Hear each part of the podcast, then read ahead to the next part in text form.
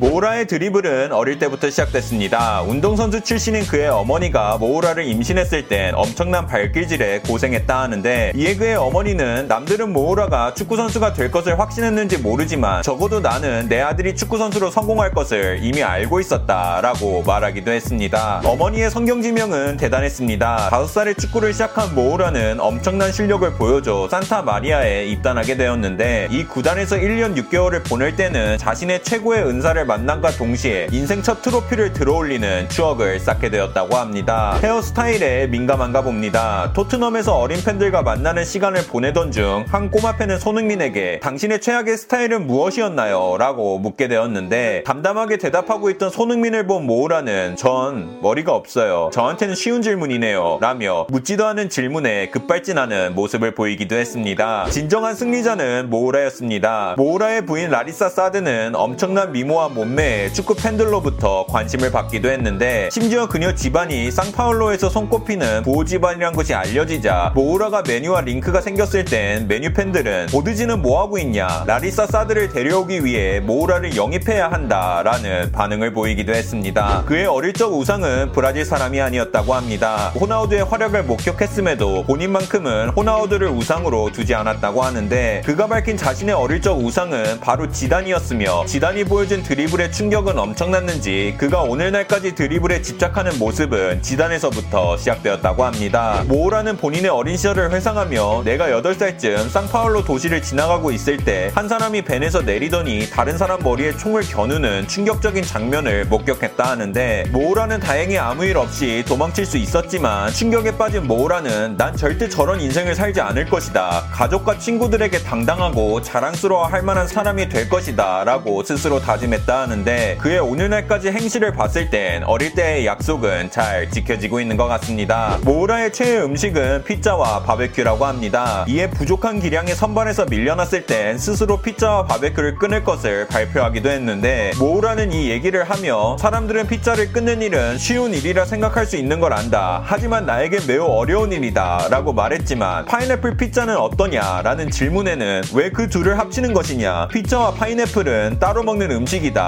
라며 선을 제대로 긋기도 했습니다. 그의 최고의 순간은 19시즌 챔스 준결승으로 그는 팀이 탈락하기 직전 해트트릭을 기록하며 토트넘을 결승에 올려놓기도 했는데 이에 그는 브라질 선수 최초로 준결승에서 해트트릭을 기록한 선수가 되었으며 경기 후 그는 인터뷰에서 난 단 한순간도 믿음을 잃지 않았다. 내 인생의 최고의 순간을 만들어낸 것이 매우 감격스럽다. 라며 눈물 섞인 인터뷰를 하기도 했습니다. 외로움을 많이 타나 봅니다. 대표팀 동료인 루이스가 첼시에서 아스날로 이적할 때 이 이적을 제일 반겼던 사람 중 한 명은 자신이었음을 밝히기도 했는데 이는 토트넘 홈에서 첼시 구장까지는 차로 1시간 거리지만 사실상 같은 동네라 볼 수 있는 북런던 클럽으로 이적했음에 그를 더욱 자주 볼 수 있다는 사실을 깨닫고 나왔던 환호였다고 합니다. 그는 자신의 축구 삶을 얘기하며 브라질에서 99%의 아이들은 축구 선수를 꿈꾸기에 축구 선수로 사는 것은 그들의 본보기가 되는 것이다 라고 말하기도 했는데 이에 그는 항상 자신의 위치에서 끊임없이 노력하는 모습을 보여주어 그들에게 좋은 본보기가 되고 싶어 한다 하며 오늘도 아이들이 보기에 부끄럽지 않도록 모든 걸 쏟아내고 있음을 말하기도 했습니다.